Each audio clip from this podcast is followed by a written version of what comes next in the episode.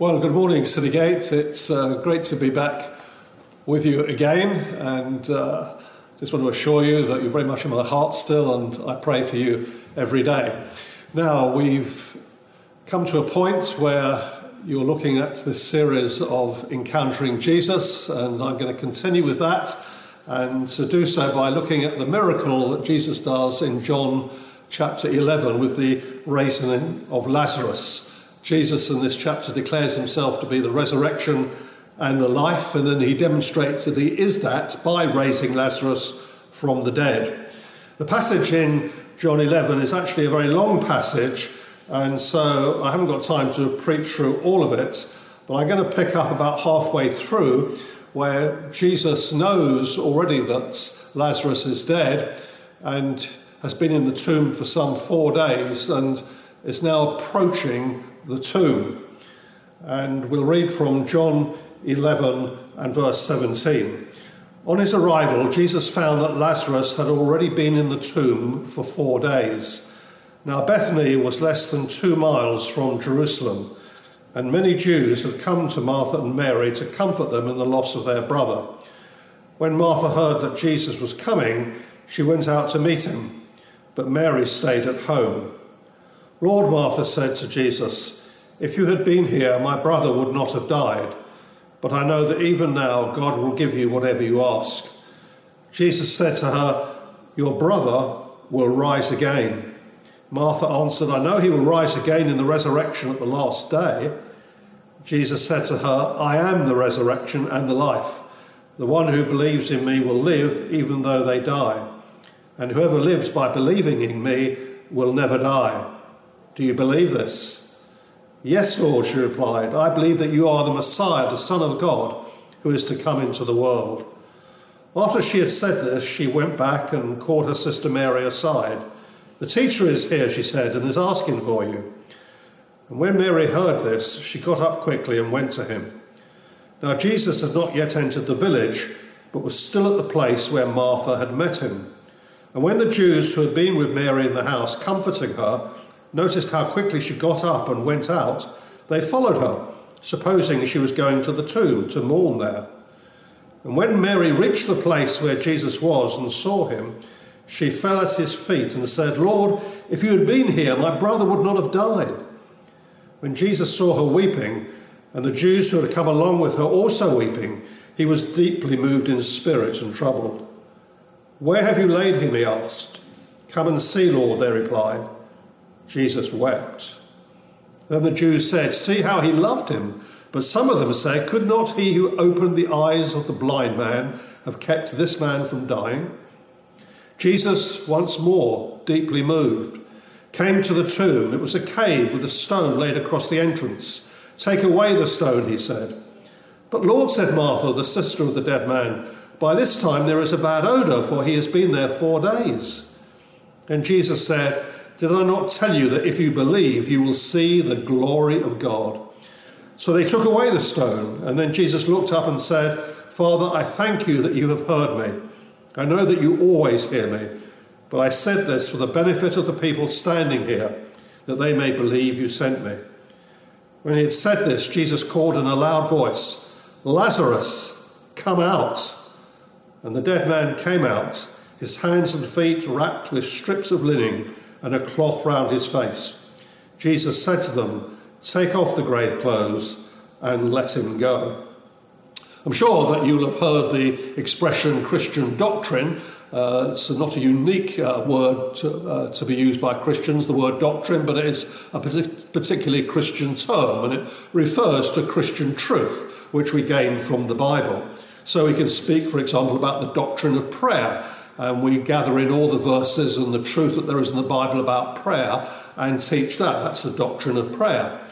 But in this passage, we are reading about resurrection and life. And the interesting thing is that Martha knows her doctrine. If you go to verse 21, Martha says to Jesus, Lord, if you had been here, my brother would not have died. But even now, God will give you whatever you ask. And Jesus said to her, Your brother will rise again. Martha answered, I know he will rise again in the resurrection at the last day. Well, where had she gained that truth, that doctrine? Well, she gained it from the Old Testament scriptures, from the book of Daniel, and from other places. So Martha was grieving for the death of her brother Lazarus, but she knew the doctrine, the doctrine of the resurrection, and so she would have been comforted by that. Now, Sunday by Sunday, what we're doing partly as we uh, preach the Word of God is to lay down the truth, to lay down doctrine into our lives. And we need this in a time of illness, in a time of death. What is our hope? Well, it is in the doctrine of the resurrection. And I make that point today because uh, here we are, many weeks on, still online with our uh, services. And perhaps some of, us are, some of us are beginning to feel we are getting a bit fed up with this. We'd like to disengage from, from this. But, brothers and sisters, we need the doctrine. Uh, Paul said once that it was no trouble for him to keep reminding uh, people of what he had previously said and written. Reason being that we can so easily forget. And here was Martha, grieving for the loss of her brother, but she knew the doctrine. She knew about the resurrection. And truth needs to be embedded into our lives as well. So, a few things from this passage. First of all, what happens when we die? Now, that's a very common question, and I've been asked it many times. And I believe that a lot of Christians are quite vague about uh, what happens after death. If you're going on holiday for two weeks, for example, remember those days, uh, and supposing you're going somewhere that you've never been to, then you probably want some information about the place that you're going to. Well, we're going to heaven forever, so it's good if we know something about it. Well, here's part of the answer, at least, as we pick up in the most famous verse of this chapter, in verse 25. Jesus says, I am the resurrection and the life. The one who believes in me will live, even though they die, and whoever lives by believing in me will never die. Do you believe this? And I want to say, yes, I do believe it, but it sounds somewhat contradictory. Uh, do we die or don't we die? Well, of course, everyone dies. And Jesus actually acknowledges that in verse 25. He says, The believer or the one who believes in me, even though they die. So he acknowledges that even believers uh, do die.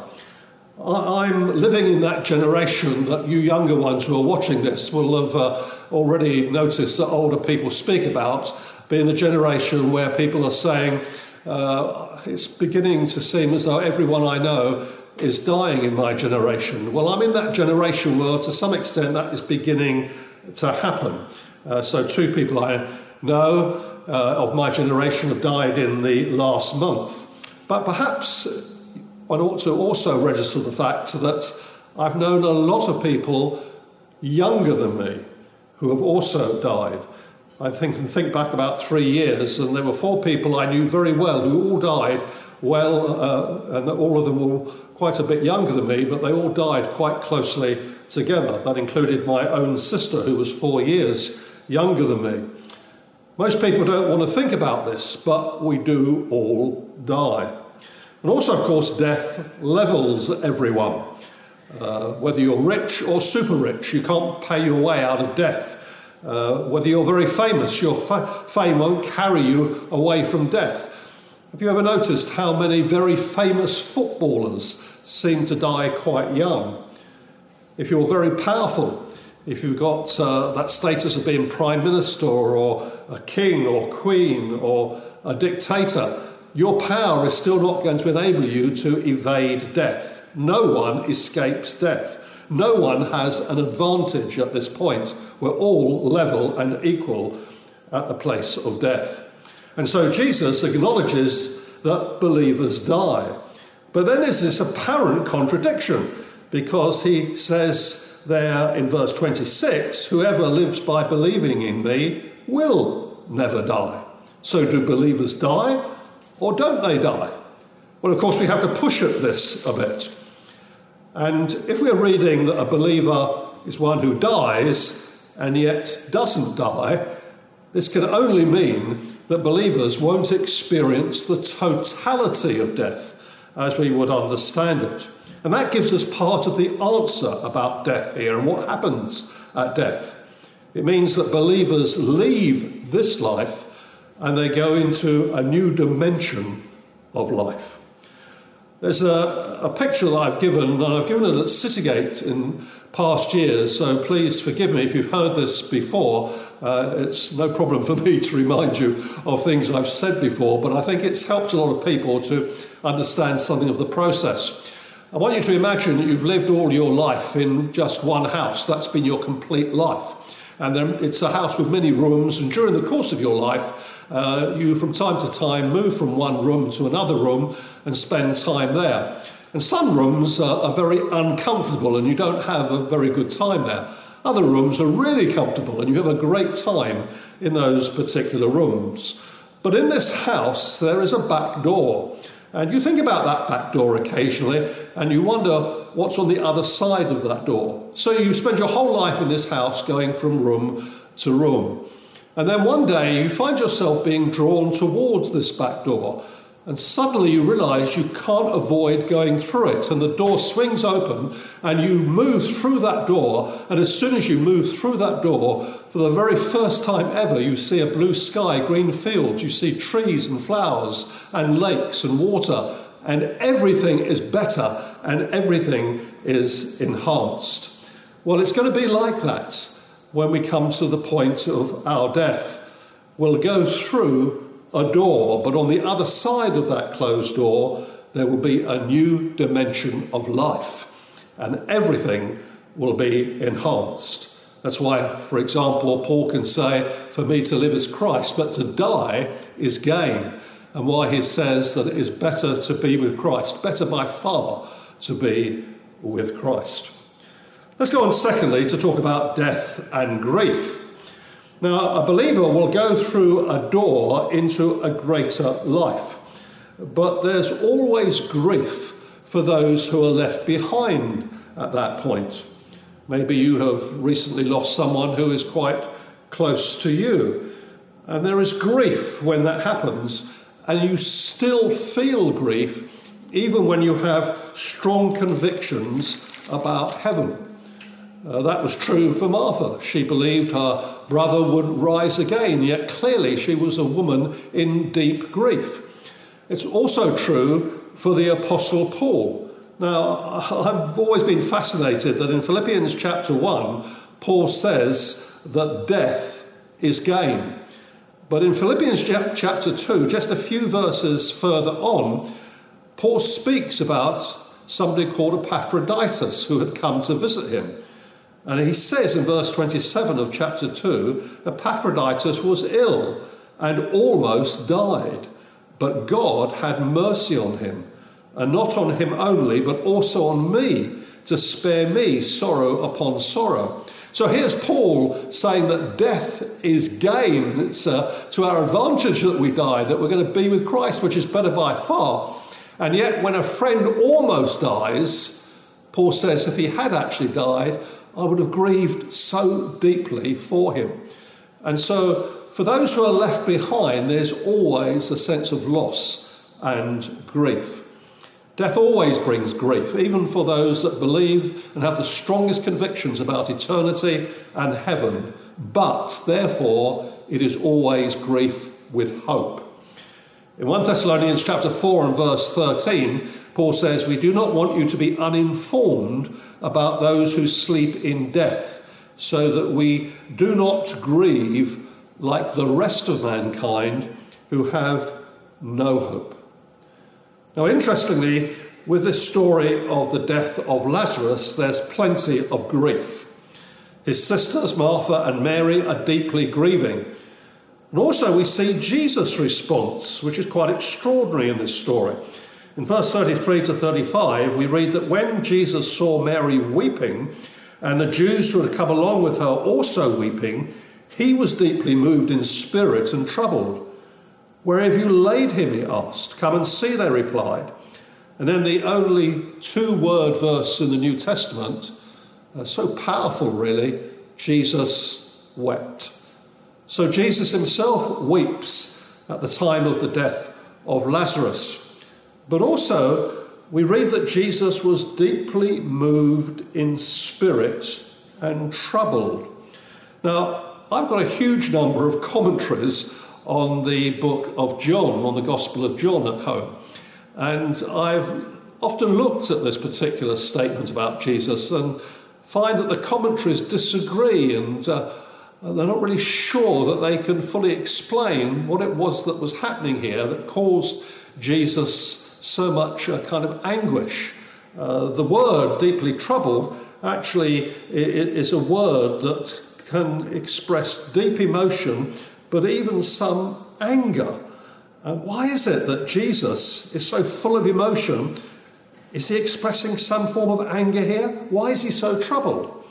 And some suggest it was because of the reality of death that hit Jesus at that point.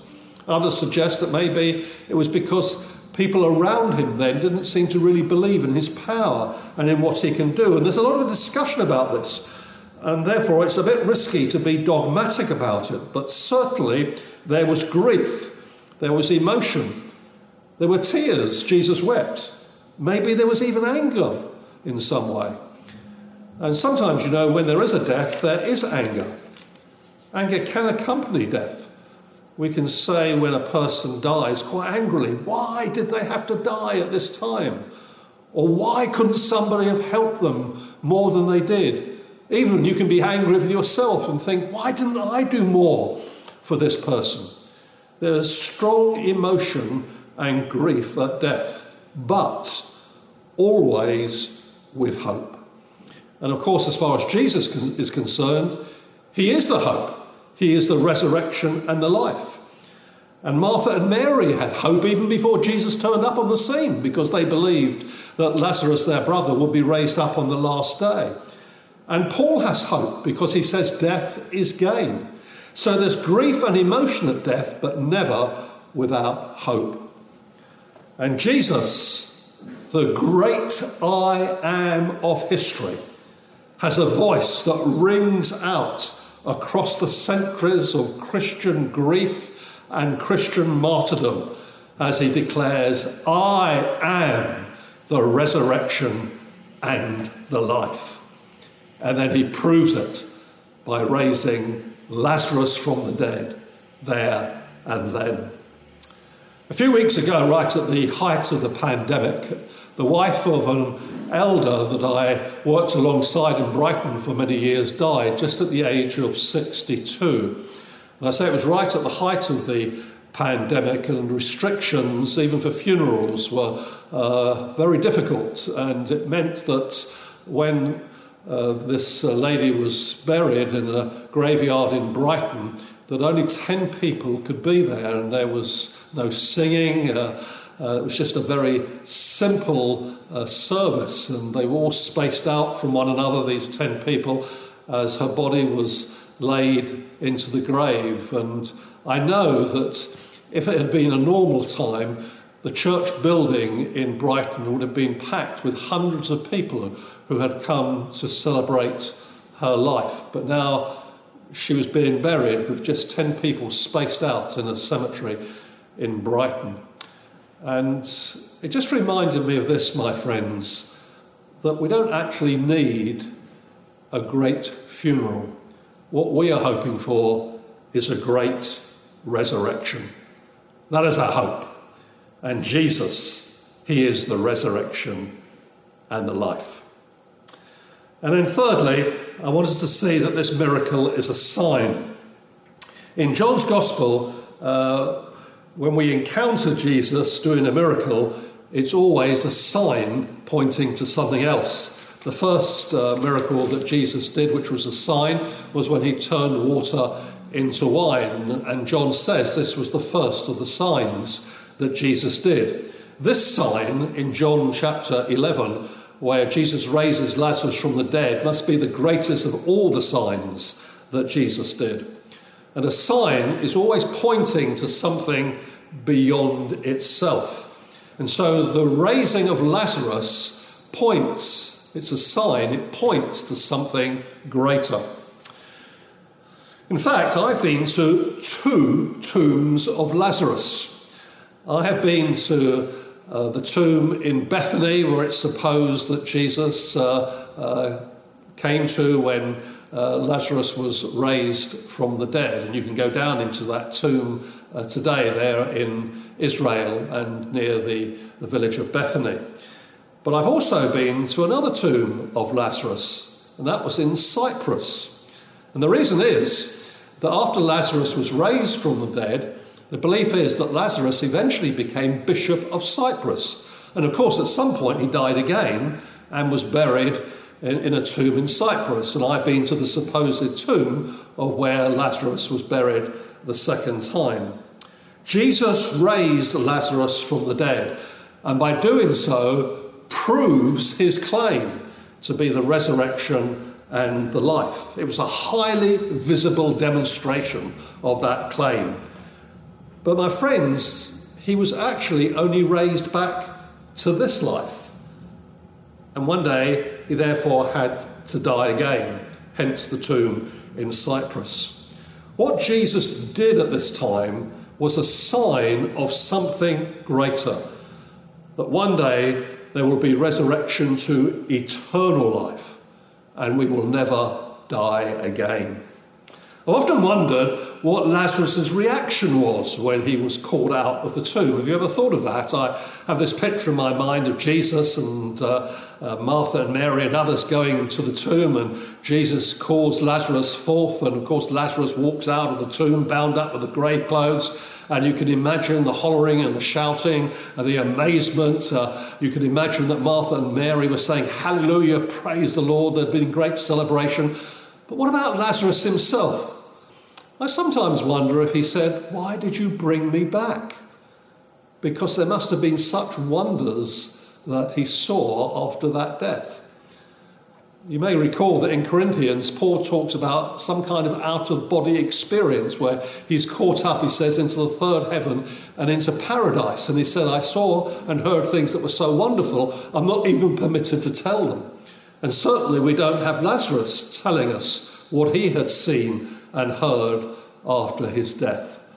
But Jesus brought him back to this life, and he must have seen things that presumably he was not even permitted to tell either.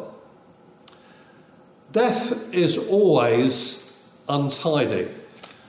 I think of my friend Simon, who was ministering in New Zealand a number of years ago, and he taught at a seminar, and after the seminar, he got onto a football field and was kicking a ball around, and suddenly dropped dead like that, just out of the blue. Just, he was dead instantly.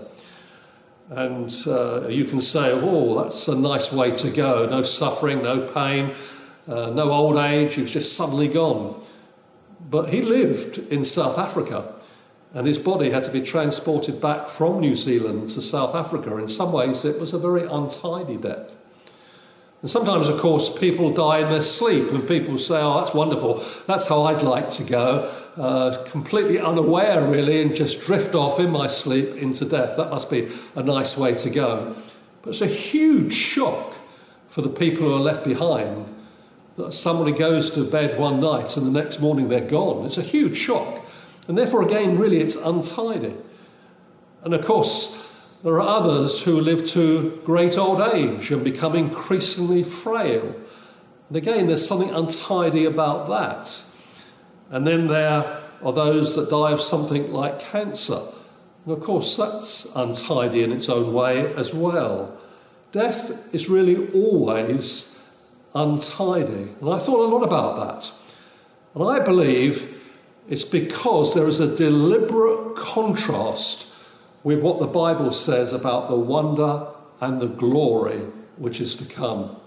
So in 2 Corinthians 4 and verse 17, Paul says, For our light and momentary troubles are achieving for us an eternal glory that far outweighs them all. So we need to know the doctrine. Jesus is resurrection and life. He proved it by raising Lazarus from the dead he also proved it by arising himself. He died for our sin, and then he rose again on the third day. We're going to die. We can't evade it. And perhaps the coronavirus is a reminder to us just how frail all our lives are. Yes, we'll die, but we won't die. We'll go through a door into a new dimension of life in which there will be unspeakable glory and unspeakable joy. Amen. Father, we thank you for the sure and certain Christian hope that is ours, that at death, however untidy it may be, and whenever it may come, we have this sure and certain hope that we will pass through a door which we call death, and immediately on the other side of that closed door, there will be glory and splendour and wonder which is beyond description. We thank you that Jesus Christ died for our sin, that we could be reconciled to God and that we could live forever. And we thank you that one day that door will open and close, that we will be with the Lord forever, rejoicing forever, seeing the glory of God forever, fulfilling forever the hope which is now ours, which will then be proved and be enjoyed. We thank you so much for this glorious gospel. In Jesus' name, amen. God bless you.